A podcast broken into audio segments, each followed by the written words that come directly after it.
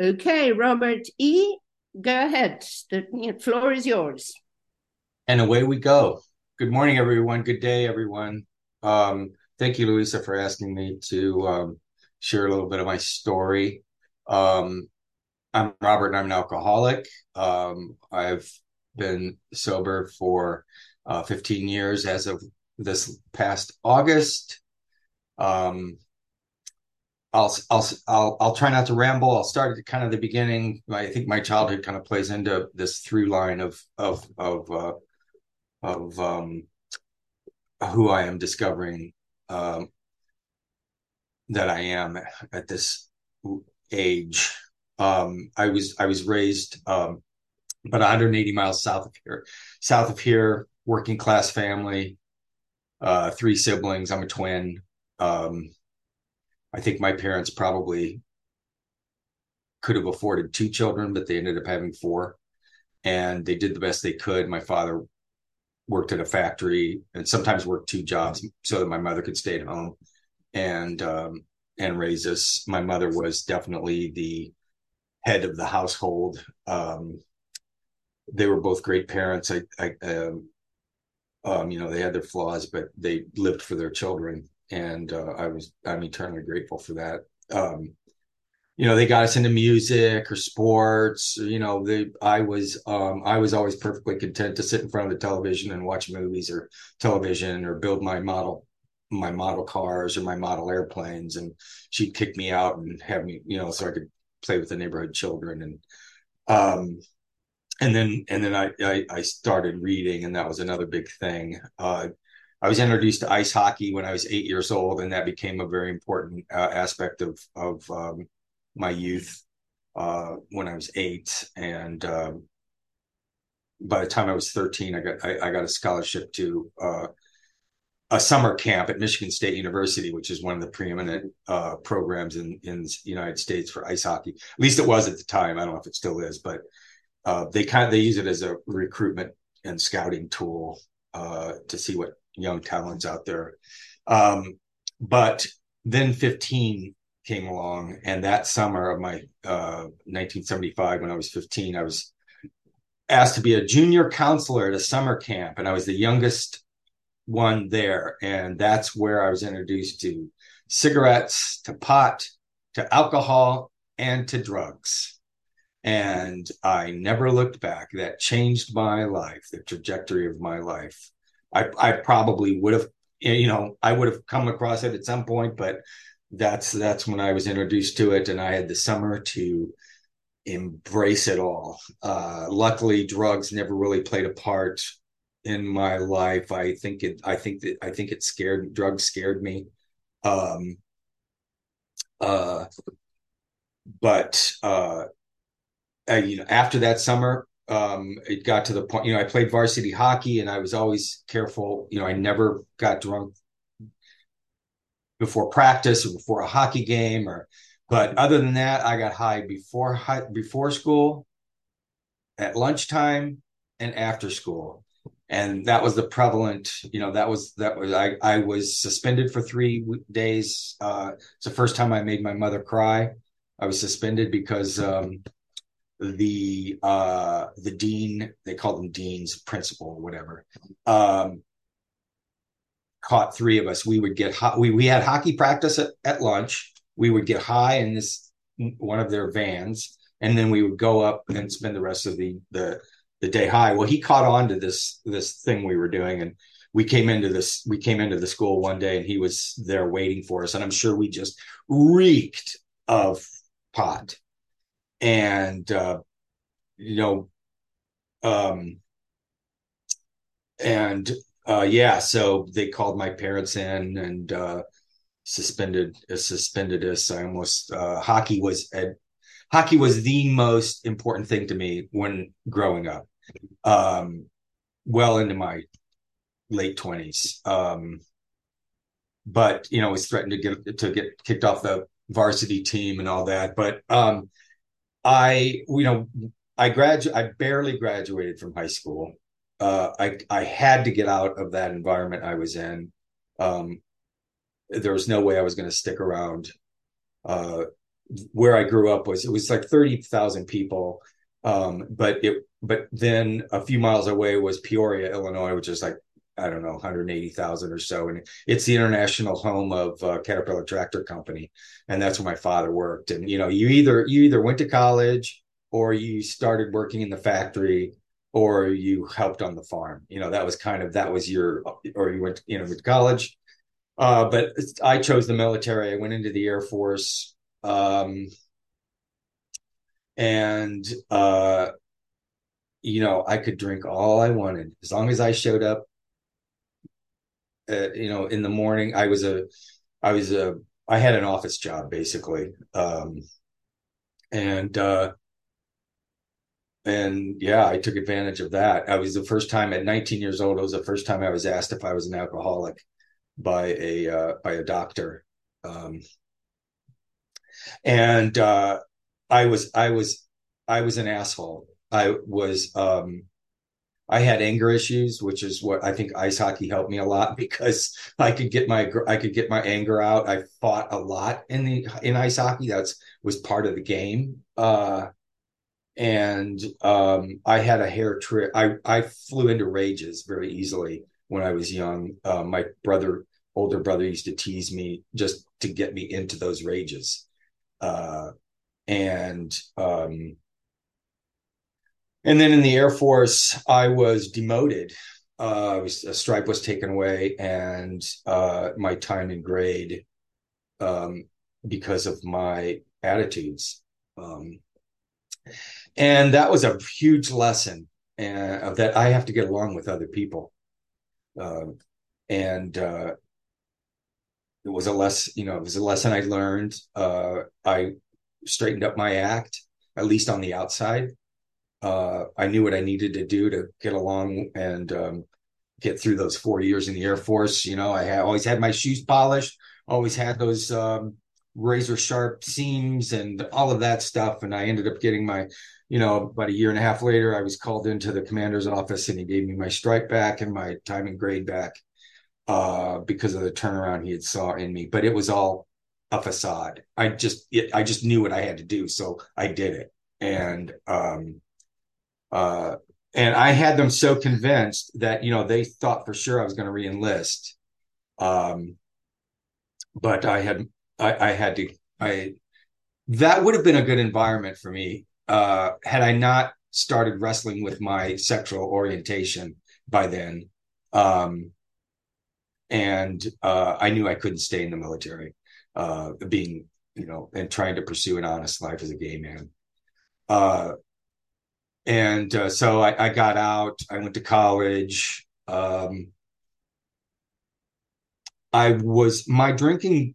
I was a binge drinker for the most part. Uh, I could moderate it because I was smoking pot. I think in retrospect, I, I, look at it that way because once I hit my once I was in my early 30s, um, you know, I was in a I was in a long term relationship, and uh, uh, and we lived together and, and I was in my mid 30s and I was like, you know what, I'm, I'm going to quit smoking pot. I'm in, in my 30s. It's just, it, uh, and then of course it wasn't legal. Um, and so that's when my drinking took off though, once, when I quit smoking pot. So that's why I think maybe that was a moderating, uh, it had a moderating effect because once I, once I, once I quit pot, I, I just, the, the drinking just went out of control. Um, I ended up breaking up with my partner that, of eight years. Um, and it that's when just things just started to spiral downhill. I was working, I was working in commercial photography by then, um, steadily, had a good career path. Um, but it, you know, alcohol just became the most important thing for the most part. And um, I got a I got a job. You know, by then I was, and then like fast forward, I was in my 40s, and I still didn't really have a career to speak of. Um, I was going back to back and forth between New York and Chicago on these jobs and I was doing that for about four years and spending half my time in New York, half my time in Chicago. And so I decided to um, and by then I was living by myself. I had, I had to, I was renting a room with a friend who had a, a, a an apartment, and I remember once I got sober, you know, I did my amends, I did my steps, did my amends, and so I, I, um, my behavior was atrocious with most people uh, during that time, and uh, my circle of friends were just those I drank with, and um, but uh, I primarily drank alone. I would drink socially. I would drink at the bars. If I was with my buddies, I would get drunk with them at bars. But if I had to go to a cocktail party or a dinner party or any social event where being drunk wasn't socially acceptable, I would I would get drunk first, then go, uh, and then go home and get even more drunk. And when I lived with my friend renting a room, a bedroom from him, uh, he, I remember when when we were talking uh, several years later, uh, when I made amends, he was like, you know, I wondered, like, you would just go into your room and just, I would, I wouldn't see you for the entire until the next morning, till the next morning, and that's because I was going in there and just getting, you know, I had all my beer. Beer was my drink of choice, and would just get drunk. Uh, so by the time I le- I moved out of Chicago, I it was a geographic, um, uh, which for those I don't know if everyone knows that phrase, but you know I I I I, moved in in um, you know in a in an attempt to quit drinking, thinking that the environment is what was causing it. Um, so I moved to New York, and I didn't I didn't, uh, other than the professional contacts I had made, I didn't know anyone, and so my drinking just it, it, was just the opposite. It got it got worse, worse and worse and worse, to the point where after I was there for a few years, I could hardly keep a job. Um, I was just doing these small gigs, and sometimes I wouldn't even show up for them because I couldn't be bothered. Uh, and um, sometimes I couldn't afford bus fare or or subway fare. Uh, sometimes I couldn't afford groceries, and I would steal money from my roommate, and uh, um, I would borrow money from people, anybody I could, um, and uh, my my life just uh, became smaller and smaller and smaller. Um, by that time, I I had a I had a boyfriend again who somehow tolerated me. I don't I don't really get it now. Uh, I mean, like once I lived in Brooklyn and he lived in Manhattan, and he came out to Brooklyn in a snowstorm to spend the evening. But I by the time he got there, I was already like three sheets to the wind, and uh, I he was buzzing the buzzer and I completely ignored it. I was like, I'm just I'm I'm drunk by now. I'm happy. I don't need you here. I'm just yeah, you know. And uh, he went back home and um but we, then we ended up moving in together and um uh by then yeah, I was close to homeless uh before we moved in. I remember we we had to do credit checks uh, he had a good job. He was an architect, and um, we had to do credit checks, and I did not qualify for even to even get a, a, a an apartment. Uh, so he had to uh, he uh, he got one for us. Um, and then uh, and then once we moved in, I started. That was about the time I was started exploring AA um, I grew up as a Lutheran. My my parents were we went to church every Sunday, and um, they weren't the kind of people who talked about God. It was just they used their religion to you know answer whatever questions they needed, you know, to make sense of the world, and that was that was what they how they used their their beliefs. Um, but uh, we had to go to church every Sunday, and I had to go through catechism and uh, become a member of the church. And I, I have a distinct memory of being, I don't know, somewhere around eight, nine years old and in the pews and just not believing any of it. And I don't know where that came from at eight or nine years old, but I was like, this just, I don't, I'm this. I don't. I don't believe it. Um, so you know, I I lived that. You know, uh, my entire my entire life, and so when I got when I when I tried getting sober, um, I chafed at all the God talk because I was very angry. Uh, you know, I had this combination of grandiosity and victimhood, you know, that uh where, you know, um I didn't I wanted to do the least amount I I had to do to get sober. Um and uh one of those was, you know, not talking, not having to hear this God talk. Um but uh I luckily being in New York, you can pretty much find a meeting that appeals to you in just about for anything. And um, I remember I was going to a smattering of gay meetings and and uh, uh, and, and there wasn't much there wasn't much God talk in those meetings. And um, and then and then I just happened to find a couple of meetings that, that worked for me. But uh, one of the other one of the other things that I just I almost walked out of one meeting. If you wanted to trigger me, start talking about gratitude. Uh, I, I hated that discussion. I'm so grateful. I'm so grateful to be sober. And, you know, then I was just like, I, what Kool Aid did you guys drink?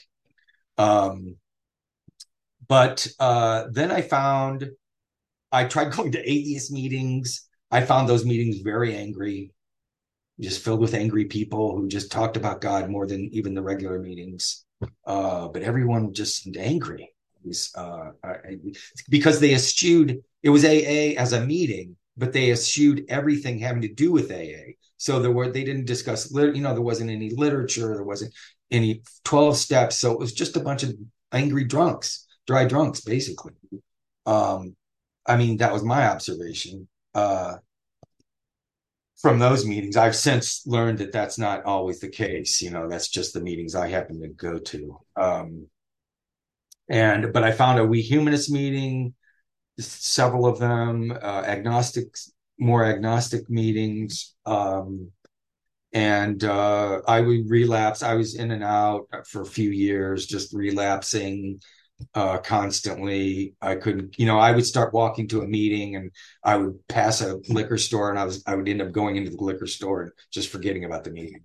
Uh, but then, and I, I, then this one, this one humanist meeting, I was going to, I started going to regularly. I loved the people in there. I started listening, which was, which was the most important thing. Uh, I learned to do that. You know, things started to seep into the head. Uh, but I was still getting drunk, but counting days. So I was counting days to the people, telling them I was like, you know, 15 days sober, 20 days sober, 25 days sober. I wasn't. I, I was drinking, but I didn't want them to know that uh, because you know, there was that other thing about wanting to be liked and uh, this other stuff. And um, but then I remember it was like I was I had counted 45 days that I was sober, and I wasn't. And I was just like, by then, I was comfortable enough with this group. I sort of understood them enough that I just admitted it and you know i was of course embraced with acceptance and love and understanding and i was like wow because my parents i love you know my parents were great but i never heard i love you from them. I they were dis you know my mother was a disciplinarian. Um you know they their their idea of of they took care of us. They were they lived for their children but but they weren't you know they weren't accessible on an emotional level as parents. And i think i carried that through. And when i when i found this group and i and i you know i admitted this to them and they accepted it. It was it was an I, I epiphany. That's the only thing i can think of to call it. And it was after you know from that moment on uh yeah i was sober. And uh, you know it's so emotional even even now it was so powerful.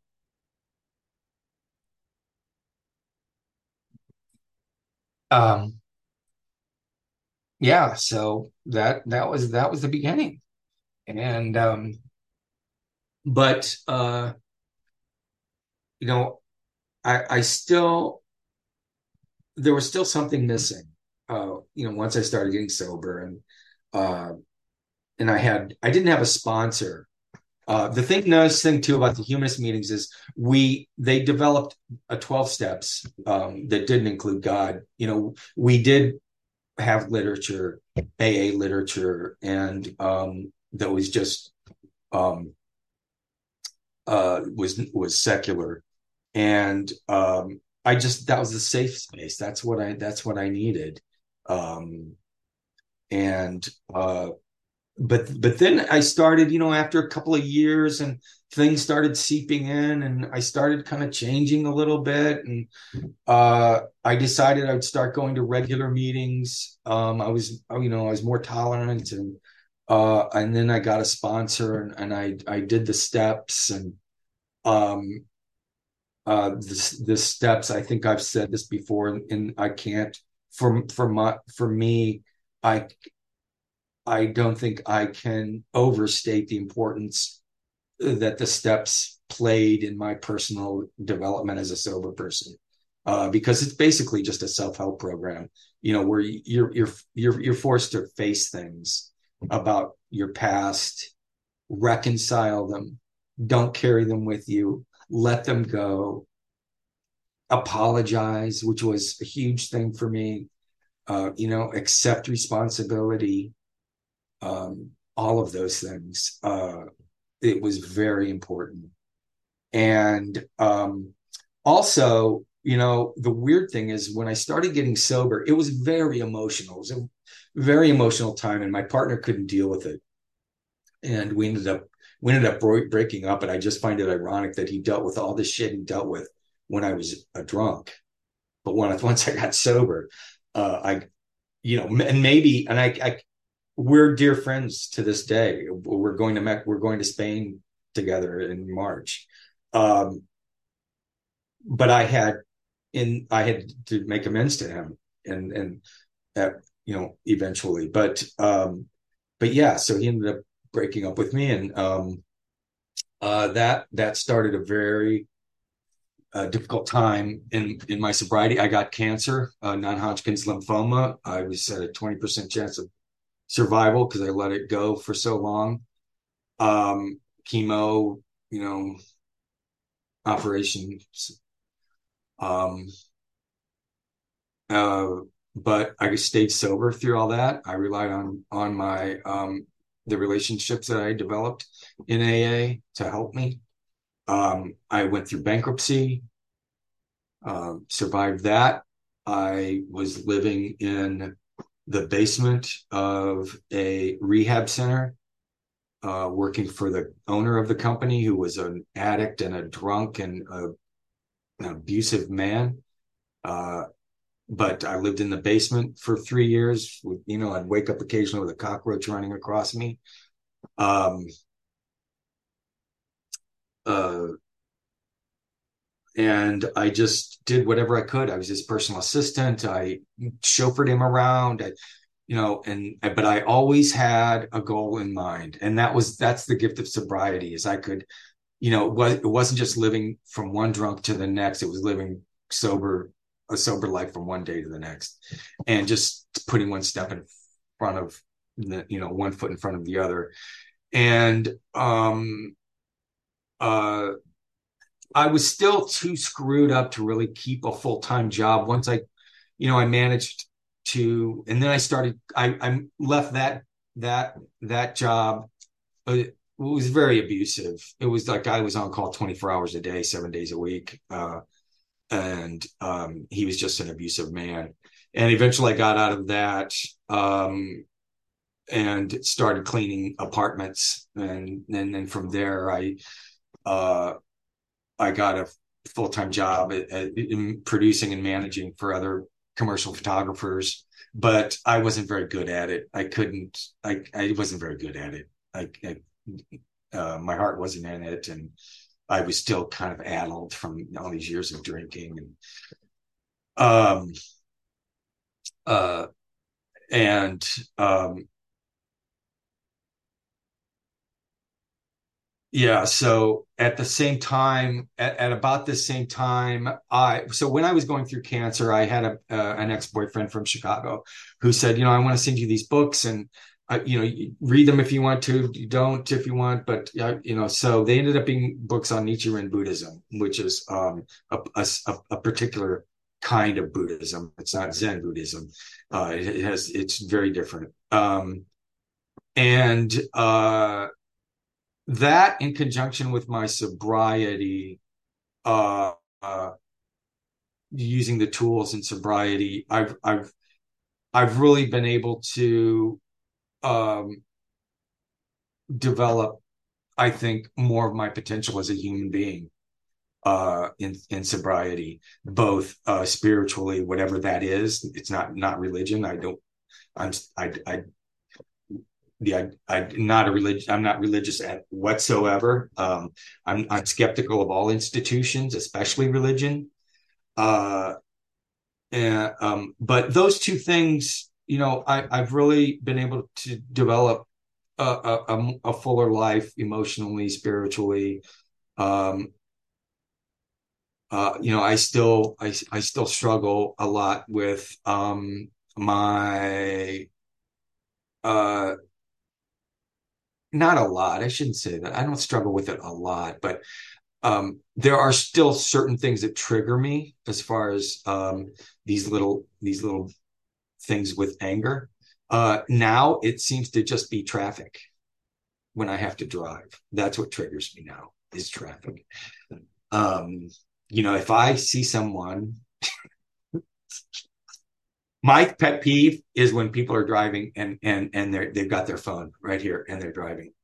And you can almost you can tell if you're behind them because they they don't stay in their lane or they slow down really slow. And in Chicago, you know, it, it to, to drive to drive 20 in a 30 mile an hour really screws up traffic because it slows down everyone.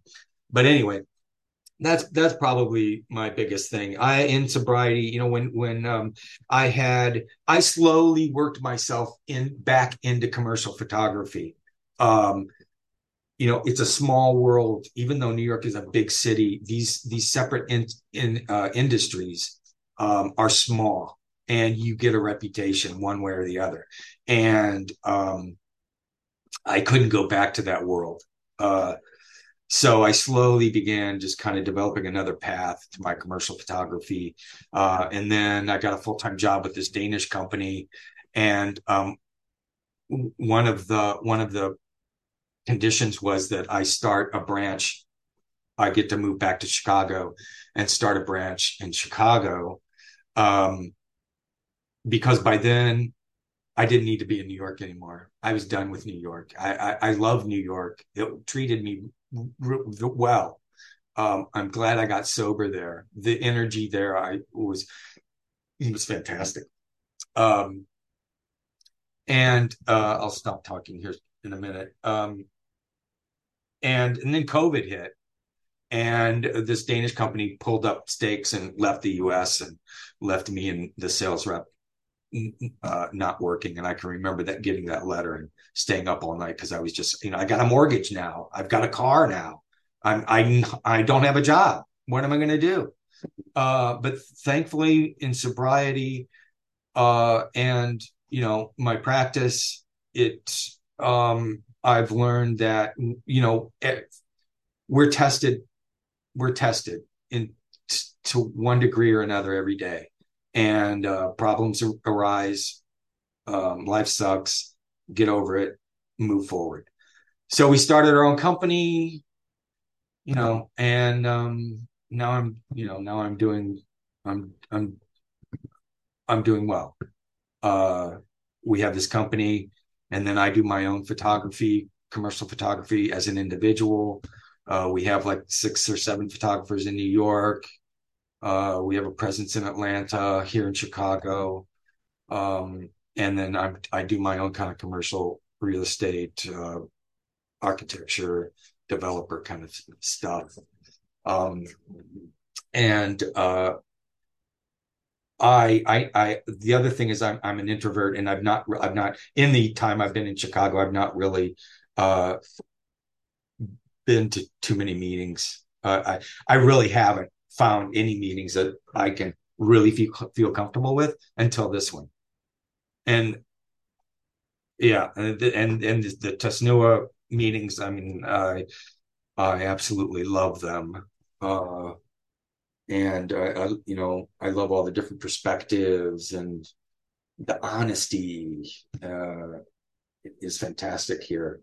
So that's all I have to say. Sorry, I think I rambled on for quite a while. Uh, I hope everyone who wants to speak gets a chance to. Thank you very much.